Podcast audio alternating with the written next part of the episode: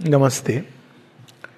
So today we take up uh, Collected Works of the Mother, Volume 4, as part of the series on Collected Works of the Mother. Uh, once again, I would like to emphasize that it is a, somehow a strange thing. Sri Aurobindo is as such read uh, rarely, very few people read, very many people know, and they end up picking up books like The Life Divine and The Synthesis of Yoga uh, and then they declare, oh, it is high philosophy. But the life divine was meant for that. It was not meant as a high philosophy, but it ended up like that because its purpose was to answer the questioning philosopher's mind, philosopher's questioning mind. So Aurobindo had taken up the high, had to take up the highest reaches of the philosophical mind. So, for example, he takes up uh, Buddhist thought, Mayavad, Advaita, and all these strands of philosophy, scientific materialism, uh, and he had to answer it, not only answer it, but to take it to the next level where the, it could be synthesized with the uh, awakening new impulse towards a new spiritual life. So that's a mammoth task. If you read the Life Divine, you will see the argument and then take all this connected with the deepest human aspiration and its fulfillment in the divine life. Therefore, that's a difficult work. Uh, synthesis of yoga is poetry in prose and beautiful and it gives us the basis of the practice of yoga. And letters on yoga contain number of practical things. So uh, often people have this uh, i mean this about Sri Aurobindo the mother is even much less read. Many people even don't talk about it and which is very strange because if you really want the practice of the yoga then there is no way other than reading the mother. Of course, Sri Aurobindo, letters of yoga, he covers most of the things. But when mother covers it, it's from a very different standpoint, extremely practical. She goes into the smallest details. So, uh, the practice of yoga we see in the mother's collected works. And because the fundamental uh, truth about this yoga is that all life must become yoga, a conscious yoga. Subconsciously it is yoga, but it must become a conscious yoga. Subconsciously it is yoga because all life is striving towards a kind of perfection. And initially it is a limited perfection of the humankind.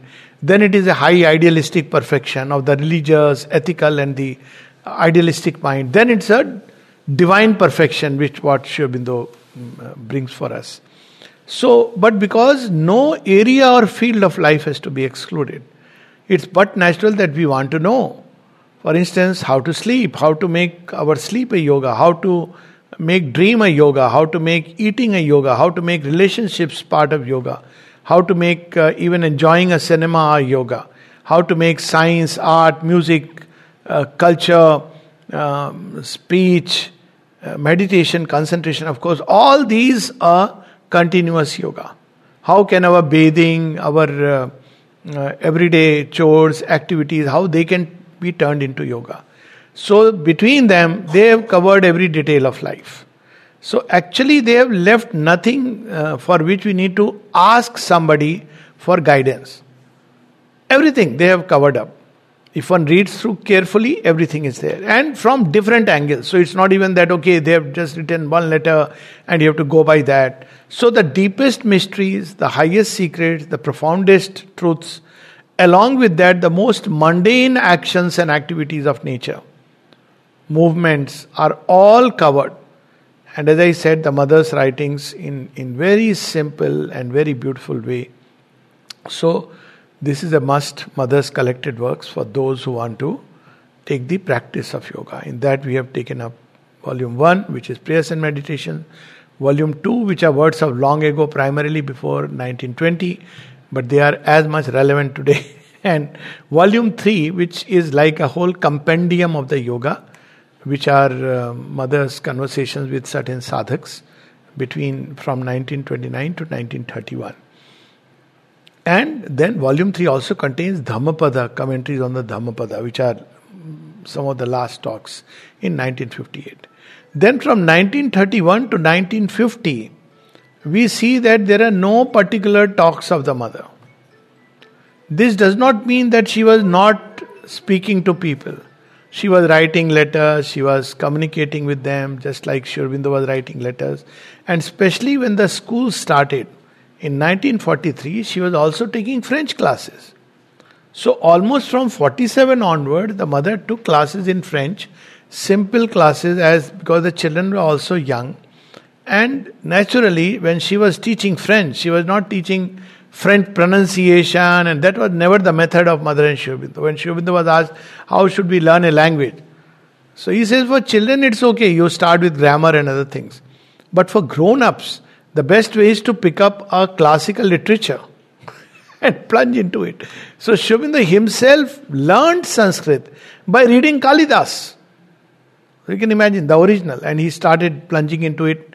He read, read again. I know some people who have learned French that way by reading the mother's French prayers and meditations, which are in French. So they were primarily French classes, but obviously not only French classes. And um, people asked questions. Normally, questions were of a general kind. Later on, she took up some of her own writings and Sri Aurobindo's writing. But we'll come to that in a moment. So, what happened to the classes uh, or these French classes between 47 to 50?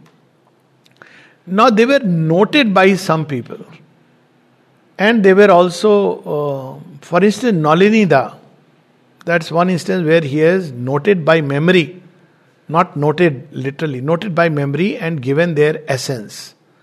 So, at one point of time, it was asked whether those can be published as the mother's classes. And he said, No, there is too much of myself in it. But they are very nice. If you read, I, I would always uh, recommend that other, apart from Mother and Sri Aurobindo, and after reading them, uh, one should read Nalini Kant Gupta's uh, eight volumes of collected works.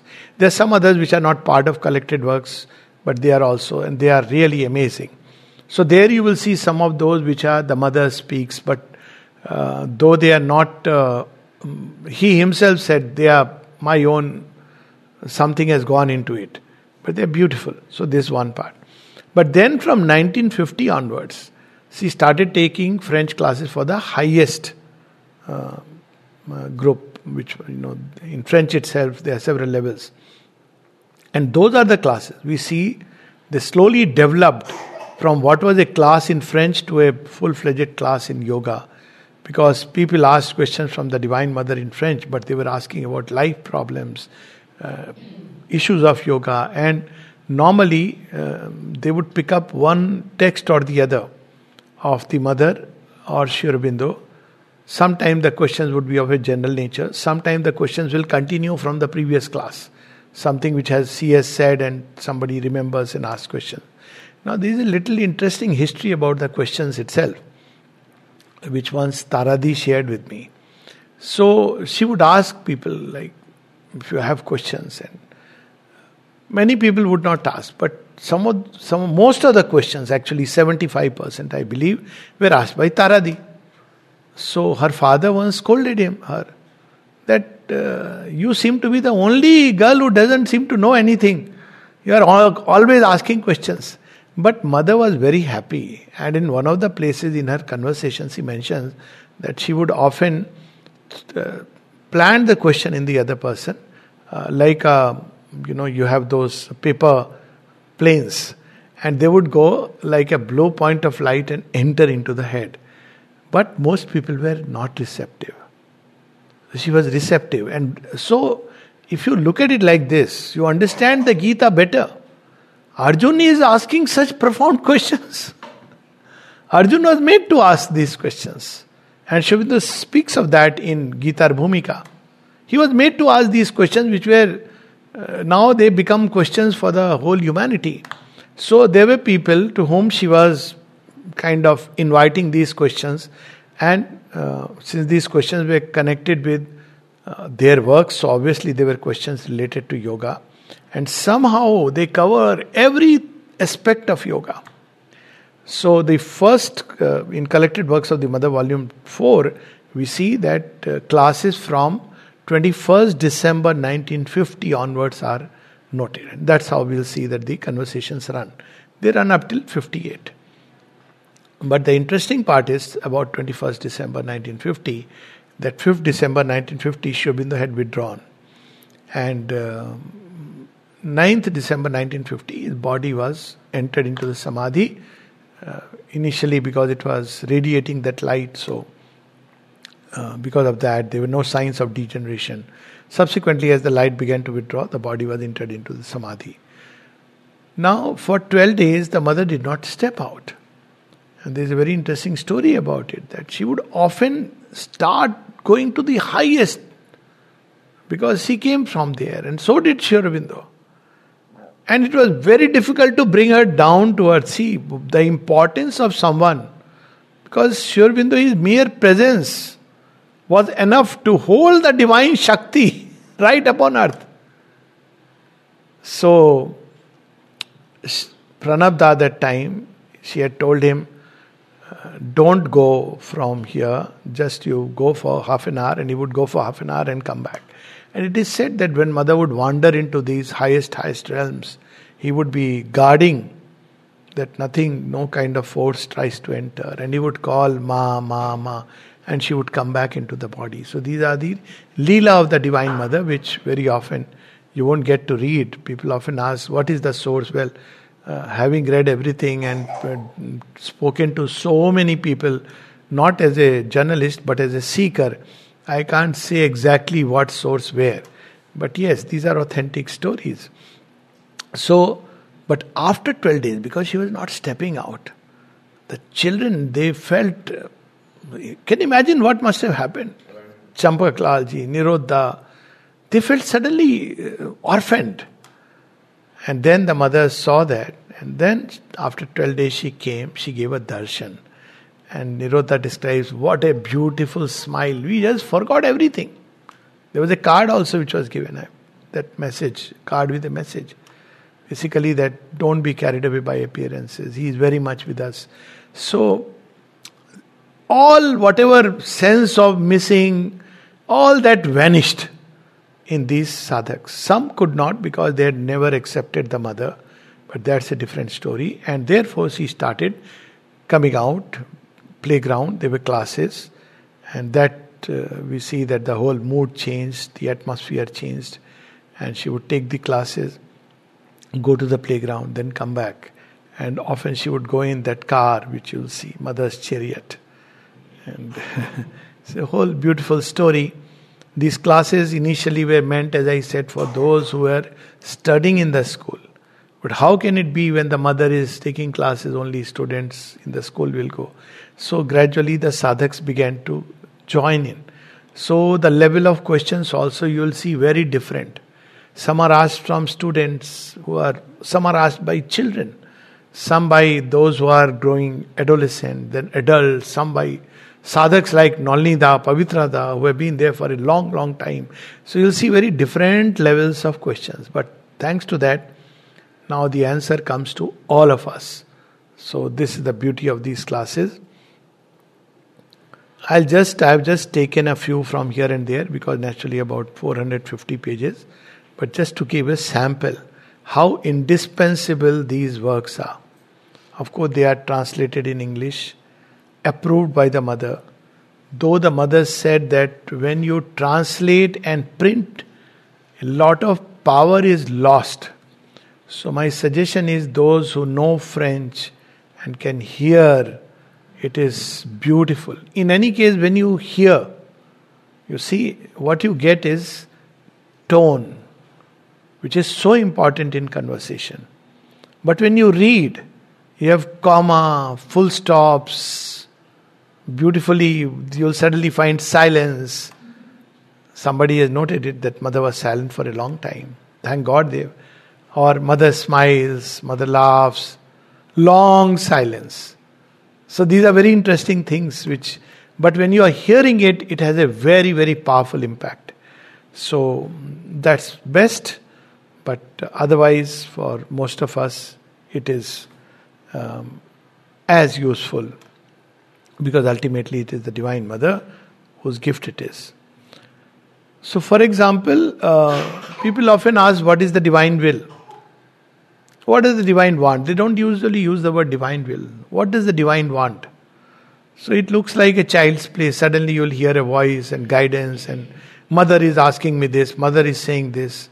If you see the conditions, it requires a yoga just to know what the divine will is. So question is how can we know what the divine will is? So see the level of the question. Mother says one does not know it, one feels it. It's a very important distinction because the divine will is here. This is the seat of the divine. It's not thoughts telling you, it's a sense which emerges from within, like a sunrise. Before the sun has arisen, or just when it is sort of arisen, you don't see the sun, but you know the sun has arisen. That's the closest I can describe to knowing the divine will. It can very gentle indication. It's never a loud voice, a booming command, do this and don't do this. If you do this, thus shall it be, and if you don't, none of this. Very gentle, something very gentle, but in each person will get translated in a certain way. Sometimes there's a little image which is pointing you in this direction. Then it goes into the background. And if you don't follow it, it will recede. But you will understand over years the power of that still small voice. I can say this with concrete experience that you know you may uh, still want to follow a certain line which you have taken up you may use explanation justification swadharma need of certain experience whatever call it whatever thousand ways of justifying and that still small voice has just come shown you and then gone to the background you will learn its importance after years this is the significance of this still small voice, but very difficult to heed it. So she says, one feels it. And in order to feel it, one must will with such an intensity, such sincerity that every obstacle disappears. You have literally asked her, What should I do? After that, you can't just, you know, fool around. As long as you have a preference, this is where the problem lies. A desire, an attraction, a liking, all these veil the truth from you. And who can say that one doesn't have these things? A say we can say yes. who can say with certainty? Because these things mask under very good names. And the ultimate thing is mother's work. People have even gone into things saying a kind of experience they need. The divine allows, that's a different thing. Psychic being takes through all kinds of roads. But the divine will always for a is for a sweet sunlit path. But see the difficulty. Hence, the first thing to do is to try to master, govern, correct all the movements of your consciousness and eliminate those which cannot be changed until all becomes a perfect and permanent expression of the truth. So that's why Sri says, unless you have equanimity, you won't get to know the divine will. Equanimity is a practice in its own right. And even to will this is not enough, for very often one forgets to will it.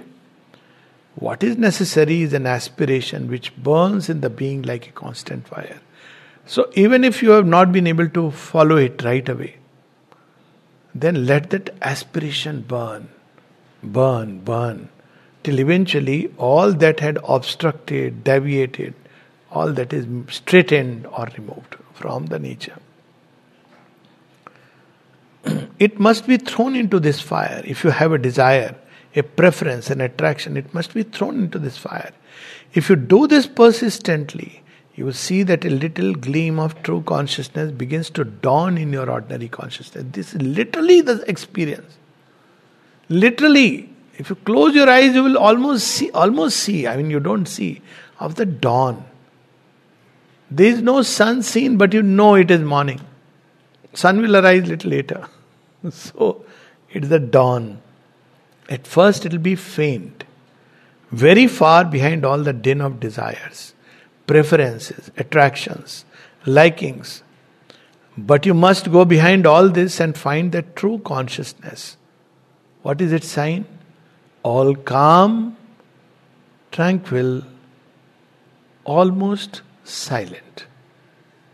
See, the divine has his ways. इसको you know in Hindi they say इशारों इशारों में बात करना। नज़रों से। So he doesn't sometime with his eyes I know people who were going through a difficult moment and they were looking at Mother's photograph और Sri Aurobindo's photograph I know even recently somebody describe this experience because one was going through out intense pain and agony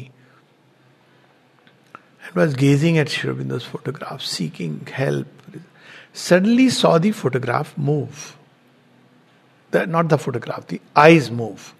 Photograph move is another thing which people have sometimes seen. Eyes move.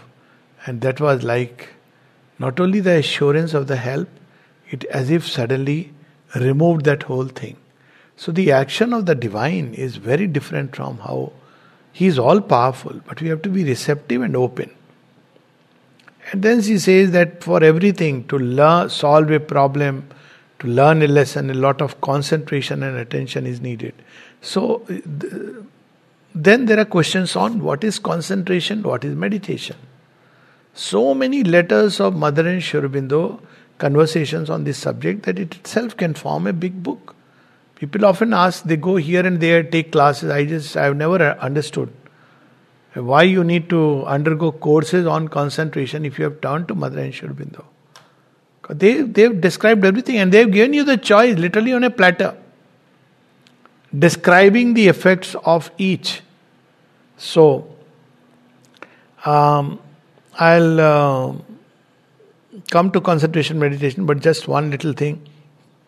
She says concentration can be developed exactly like the muscles. So that's why one must learn to concentrate in whatever one is doing. See, one of the qualities of Arjun which makes him a recipient of the Gita is that Arjun is got tremendous concentration. Even at night, he can concentrate. He is the only known warrior which I know of, other than possibly Lakshman, who could shoot arrows at night on target, who had conquered sleep. That's why he is called as uh, Gudakesh. Gudakesh because he had conquered sleep. These two warriors, Lakshman and Arjun, who had conquered sleep, and therefore they could fight a battle even at night. Conquered sleep doesn't mean they never slept, but if they needed, they were not overpowered by sleep. They had mastery over sleep, and they could continue to fight and be with full vigor. So it can be developed, and this kind of concentration can be developed exactly like the muscles. So even when one is doing a work, if you are all concentrated on the work, even sweeping the floor, Mother speaks of that, you know. One may follow different systems, different methods of training. Today we know that the most pitiful weakling, for example, can with discipline become as strong as anyone else. One should not have a will which flickers out like a candle. So important thing is will. If this is the will, we must concentrate, cultivate it like a regular exercise. But the thought, what's the use, must not come in to weaken the will. This is what happens with most people. They do not achieve because it's done with a hesitating mind. That's why the Gita says you cannot do yoga, the hesitating mind. And now she explains the difference between meditation and concentration. One will not find this difference anywhere, I can assure you. How she is describing. Meditation is a purely mental activity to start with all the words we use, oh, I was meditating so much. It interests only the mental being. One can concentrate while meditating, but this is a mental concentration. One can get a silence, but it is a purely mental silence. And the other parts of the being are kept immobile and inactive so as not to disturb the meditation. Why? Because you have entered into a little mind space. By concentrating, you have entered into a mind space where things are not disturbing you.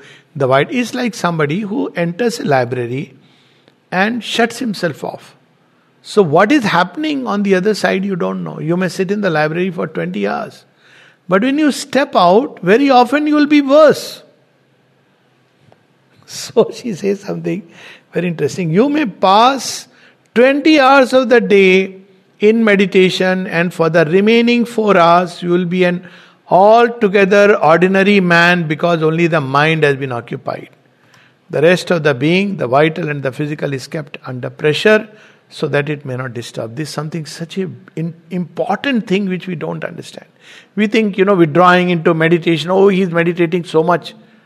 The hours of activity and life are as important in yoga. That's what she reminds again and again in one of her first prayers, early prayers. You read this that when you contemplate, the purpose is union with the divine. But actually, your nature has to go through all the different challenges and experiences so that they can pass through the anvil and develop suppleness, humility, all these aspects.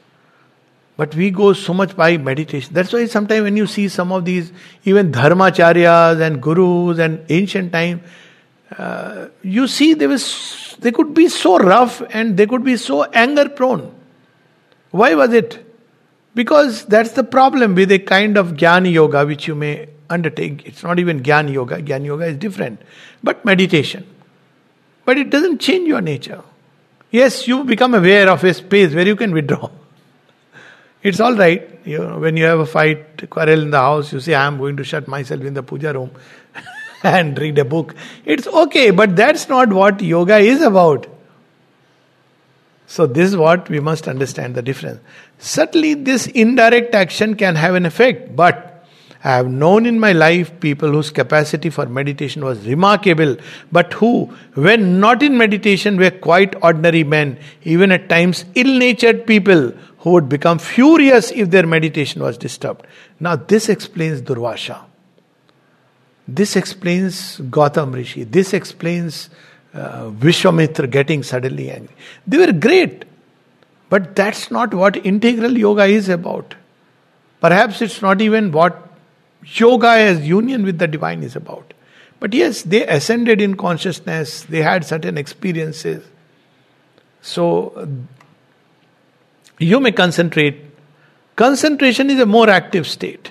You may concentrate mentally, you may concentrate vitally, physically, psychically, and you may concentrate integrally. Concentration or the capacity to gather oneself at one point is more difficult than meditation. Meditation is a mental activity. You think about the divine and then you know various thoughts are coming to you. Or you think about God is love and all about love is coming. So meditation is mental. Concentration is on the divine. You take an idea, the divine is in all. All is in the divine. The divine is the all. And then that concentration will open a door. So it's very difficult to fix the uh, consciousness on that one point. And anyone who has tried it knows how difficult it is initially. Concentration or the capacity to gather oneself at one point is more difficult than meditation. Because you may gather one portion, you may gather entirety, and based on that, the effects will be different. So, all this in great detail, and uh, I'm just reading some portions here and there. Then transformation. So often people believe that, you know, by suddenly following a certain diet, following a certain practice, imagery, all these things, they are suddenly, you know, as if transformation will take place. Look what Mother is saying. That's why it's so important to go there to their original writings. The starting point of this transformation is receptivity. We have already spoken about it. She's spoken about it in earlier um, volume 29 to 31. Receptivity. How does receptivity come? By giving oneself to the divine. It, otherwise, just doing things in the mind. Because, see, mind, in human beings, mind is the main active part, leader. So we do lot of things mentally and we believe that we are into yoga. Well, it's a part of the journey. But yoga really begins when the psychic depths have been explored and opened. That is the indispensable condition for op- obtaining the transformation. Okay, then comes the change of consciousness. This is so important. This change of consciousness and its preparation have often been compared with the formation of the chicken in the egg. Till the very last second, the egg remains the same. There is no change. And it is only when the chicken is completely formed, absolutely alive, that it itself makes with its little beak a hole in the shell and comes out. Now, different people take different length of time.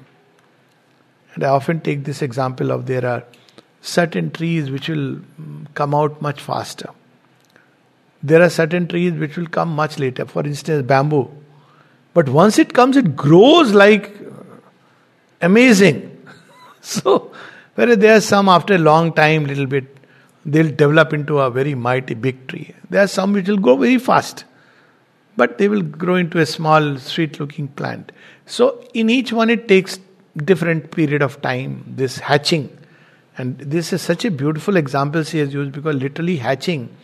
Uh, how is the hatching take? How does it take place? The mother hen literally gives warmth to the egg she is brooding over it, and that wings give the warmth necessary from the outside. She also in the nest, it's covered with all things which will give it warmth. So, how do we hatch the egg? Warmth. Where does the warmth come from? That is what tapasya is about. The word tapo. Tap is literally heat.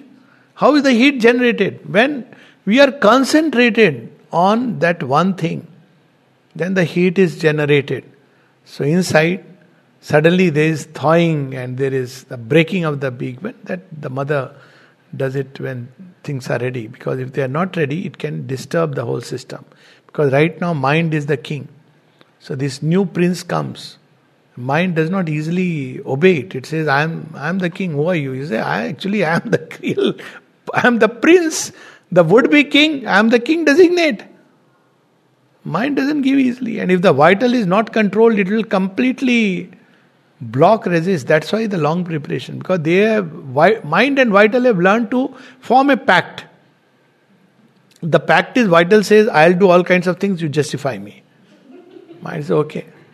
Mind says okay but you have to allow me time to meditate. It's okay? You have an allotted time you meditate. Rest of the time i'll have my say. You don't say anything. So this is how they form a pact. But when the psychic comes it changes the entire view. So that's what is a reversal of consciousness. The way we looked at life, at ourselves, through this constant justification, before the psyche comes out, everybody other than me is bad. The psyche comes out, it shows your mess inside you, which needs to be cleared. So, something similar takes place at the, at the moment of the change of consciousness. For a long time, you have the impression that nothing is happening that your consciousness is the same as usual. And if you have an intense aspiration, you even feel a resistance, as though you were knocking against a wall which does not yield. But when you are ready within, a last effort, the pecking in the shell of the being, and everything opens, and you are projected into another consciousness. It's so sudden, it may not happen that that opening, that point, need not happen when you are sitting in concentration at the samadhi. It may happen very randomly in a place where you are ready and inwardly something is going on. Inside, you may be walking on a road with traffic and everything, you have some plans for the evening and you're walking on the road, but this concentration, the time has come. so, God has a sense of, you know, humor and irony. Suddenly there is that opening and you are thrust into a different world. Everything changes, everything loses its or carries a different meaning. Many things just lose their meaning, and you just don't know. The and that spontaneity of experience is so important. That's why this course says this too much of mentalization is never a good thing. The spontaneity is so beautiful. Once, at least I remember once going on a scooter on a busy road in Bangalore, and suddenly a door opens and you are drowned in what is called as that. Everywhere is that. And it's like, it's blissful peace, and I can't even describe its endless vastness, sense of universality. in you're driving the scooter, this fellow is holding the scooter and driving. Uh, but now I can laugh at it funnily, but that time it's all such a stillness. And it's so smoothly, you feel you are flying somewhere you're, you're actually non-existence and existent or while having meal with somebody and that's the beauty i find it very beautiful because that's the way the divine plays with us he doesn't have a moment. He doesn't come knocking the door. Okay you are meditating. I'll come now. Good time. Or oh, you are in a temple. I'll reveal myself. He, he, and I, I have found it so beautiful, this thing. And all at least with me all experiences have been like that plenty of them. And mother speaks about it that they suddenly at the most unsuspecting moment with the most unsuspecting person in a most unsuspecting place. And you don't know now what to do because uh, you know you are in another world altogether another consciousness altogether another dimension whereas people around you are in a different state. So this is the beauty of this. When the hatching takes place you don't know but it's very beautiful because it's like you're waiting for God, and one day God says, Okay, I come in. And that the moment you are least expecting Him. so it's very beautiful, these experiences when they come with the spontaneity of a child. But then it's not only about uh, meditation, concentration. Look here what she says misery. For the major part of the world's misery comes from the fact that things are not in their place. Never thought of evil like this. If you start looking at this world as a jigsaw puzzle, things are not in their place.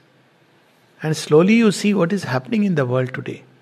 Things are being pushed, nations are being pushed so that they will reach their place. And there is a resistance, there is a kind of no, I want to be here where I am. वो कहते हैं ना बाप की बपौती my father's days, I have a right to be here, but this is the divine Shakti. She's pushing things in their place.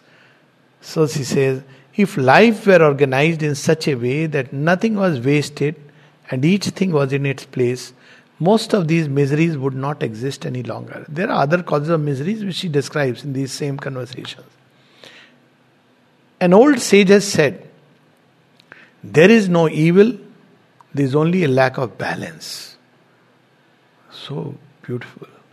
Because one part is moving, other part is not moving. Very strangely, this is a discovery one can make. If you take to yoga, you automatically get energy, intensity, all this develops in you. Now, there are parts of your nature which will use that very energy. As Sri Aurobindo says, in some people, vice is an abundance of energy flowing in unregulated channels. Not that everybody who has vices would say, I have a lot of you know, divine energy. But that, and they use that energy. That's why they were called in the Vedas as robbers of the deep.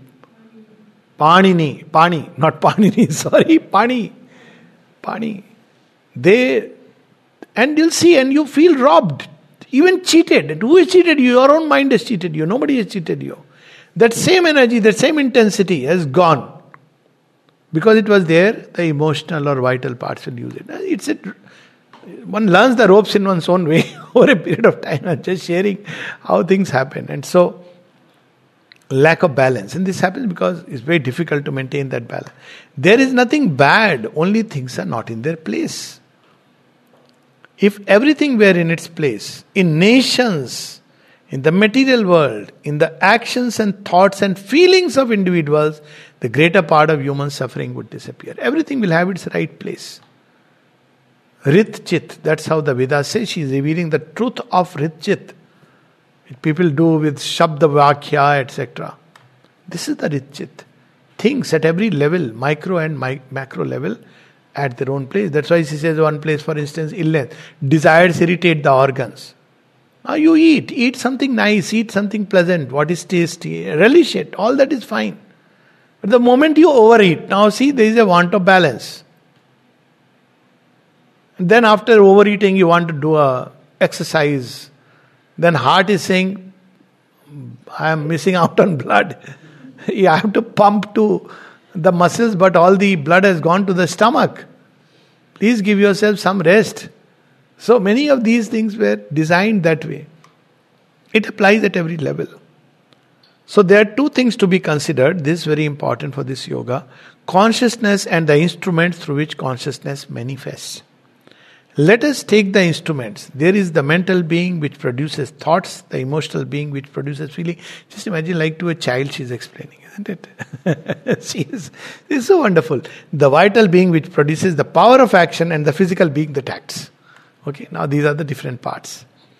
The man of genius may use anything at all and make something beautiful because he has genius. But give this genius a perfect instrument and he'll make something wonderful. Take a great musician, well, even with a wretched piano and missing notes, he will produce something beautiful. But give him a good piano, well tuned, and he will do something still more beautiful.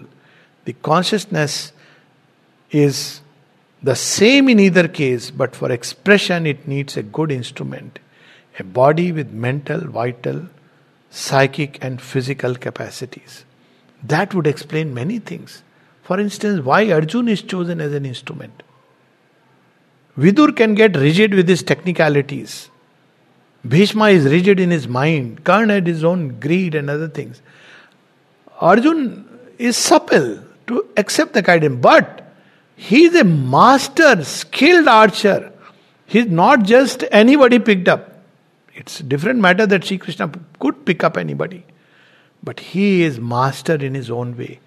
Therefore, Sri Krishna could use him as his perfect instrument adapted for the work. So we have to develop both consciousness as well as the instruments. Instruments are capacity to think, feel, make them purified, refined.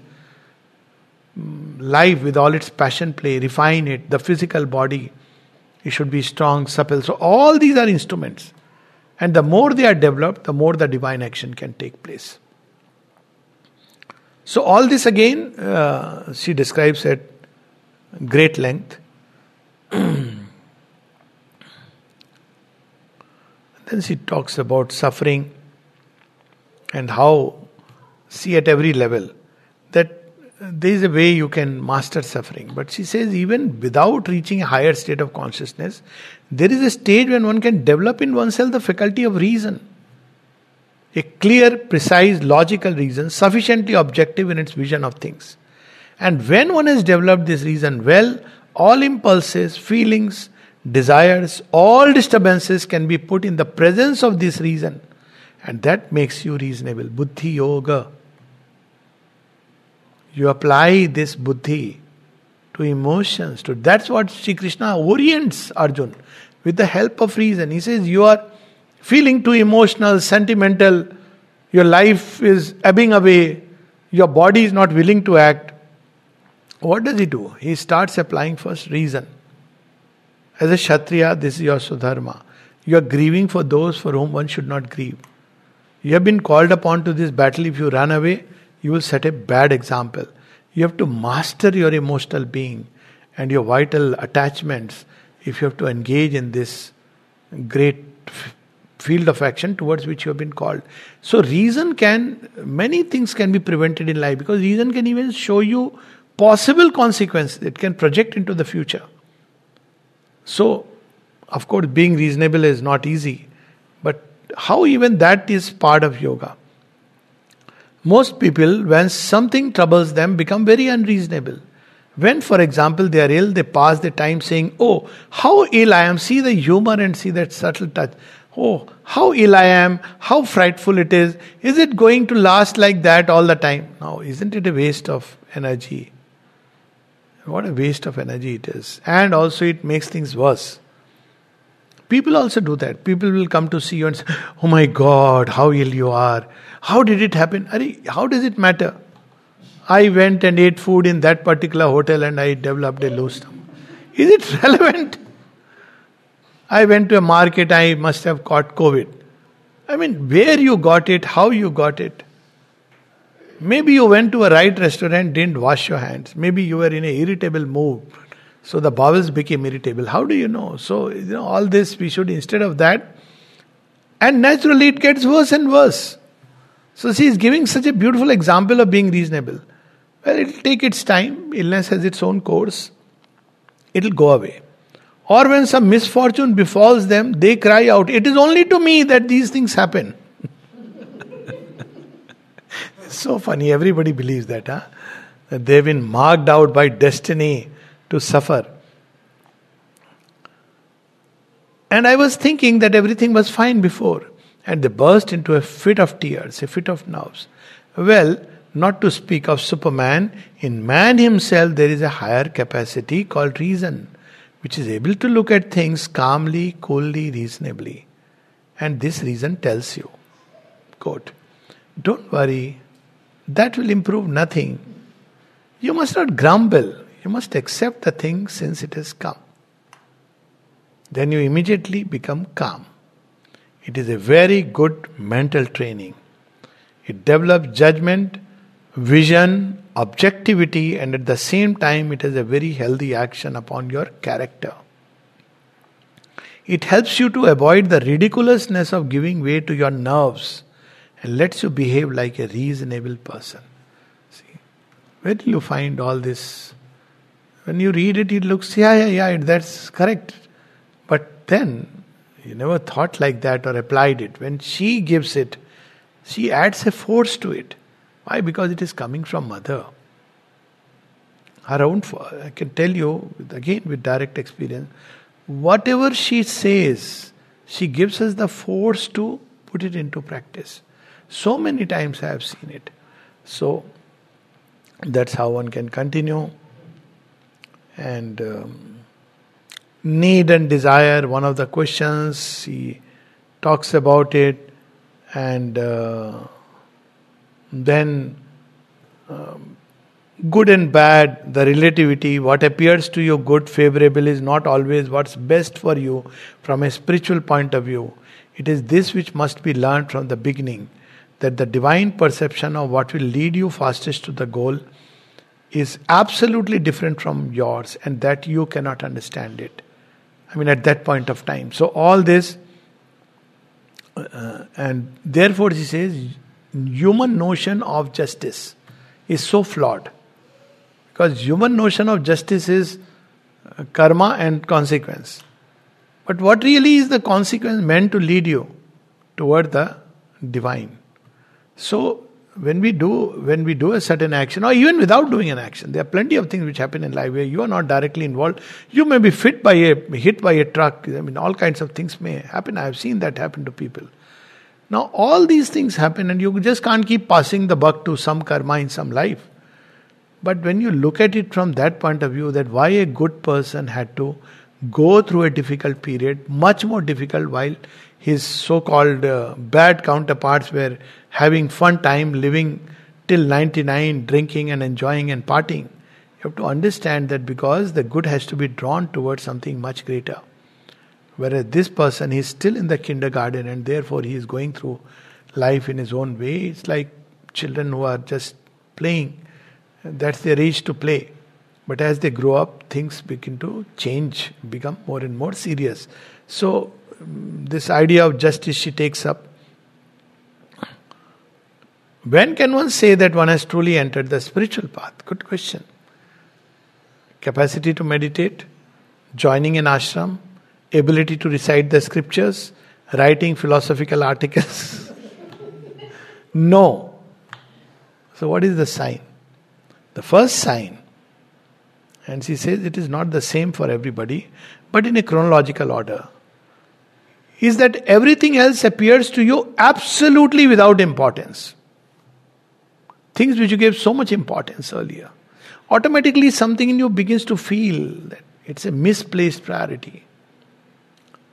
Your entire life, all your activities, all your movements continue if circumstances so arrange things, but they all seem to you utterly unimportant.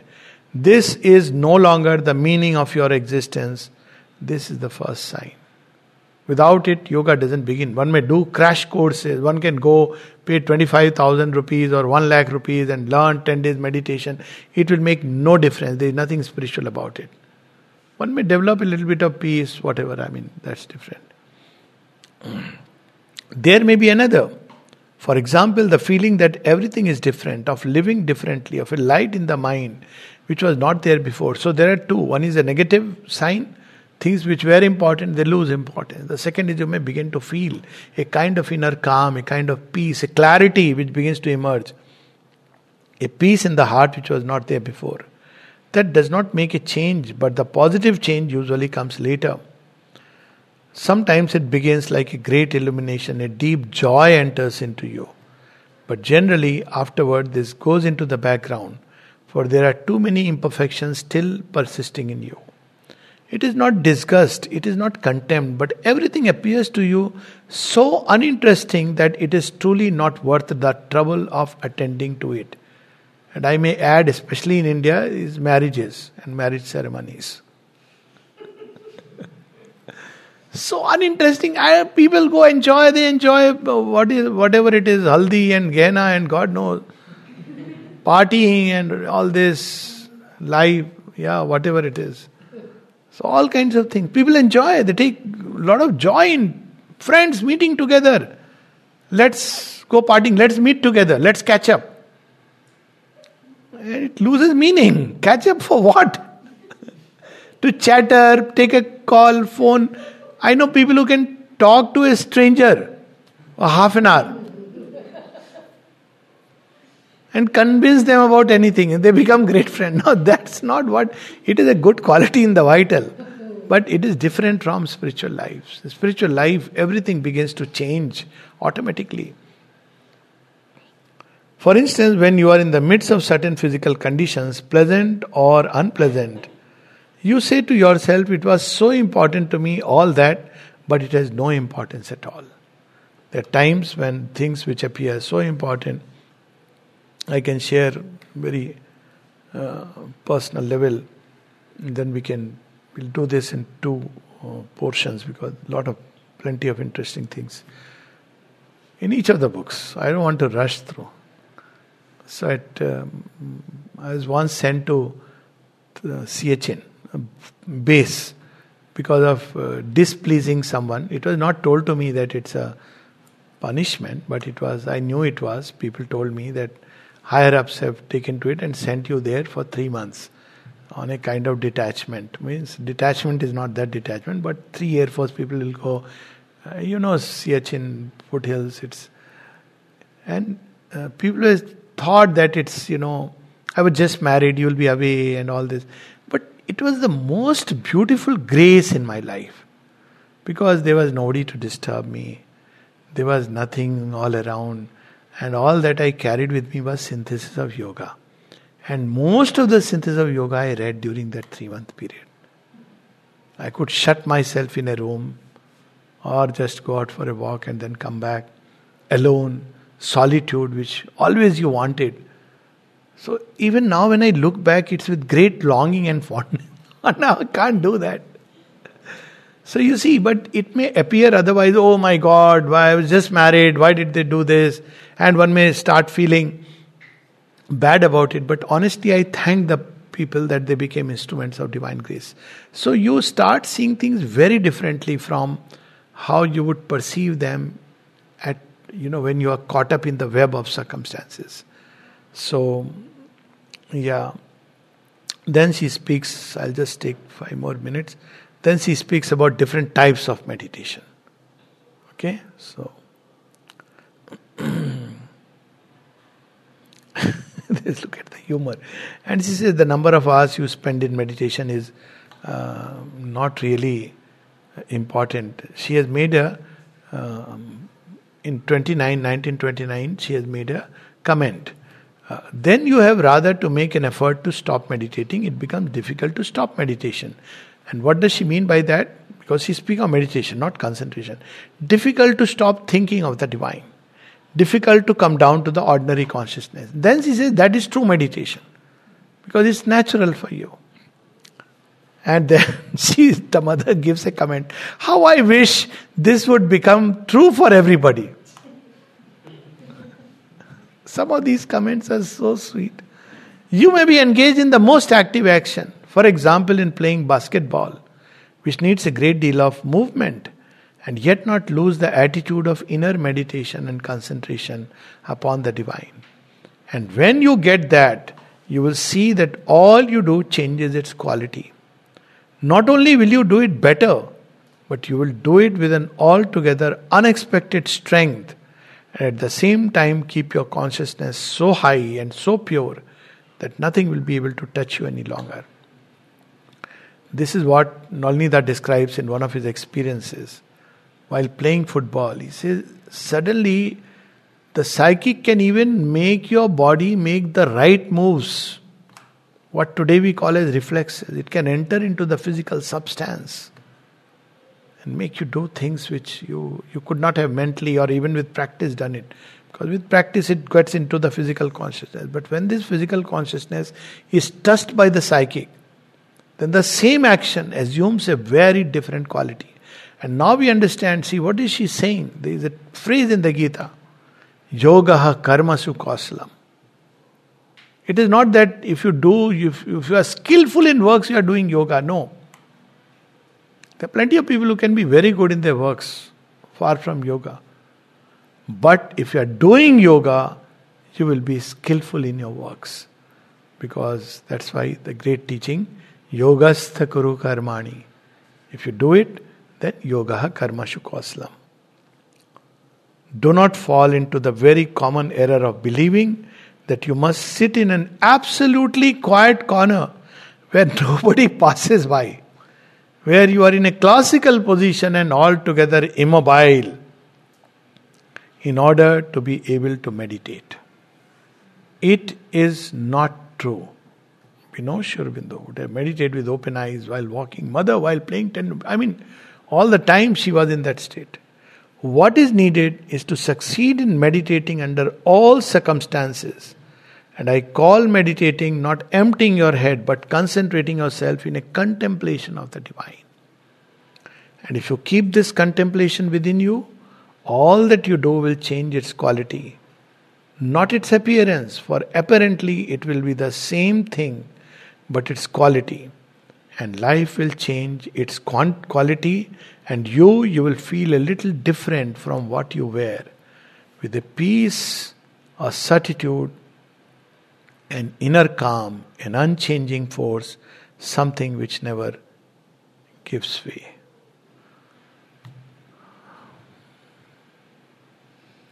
Thank you.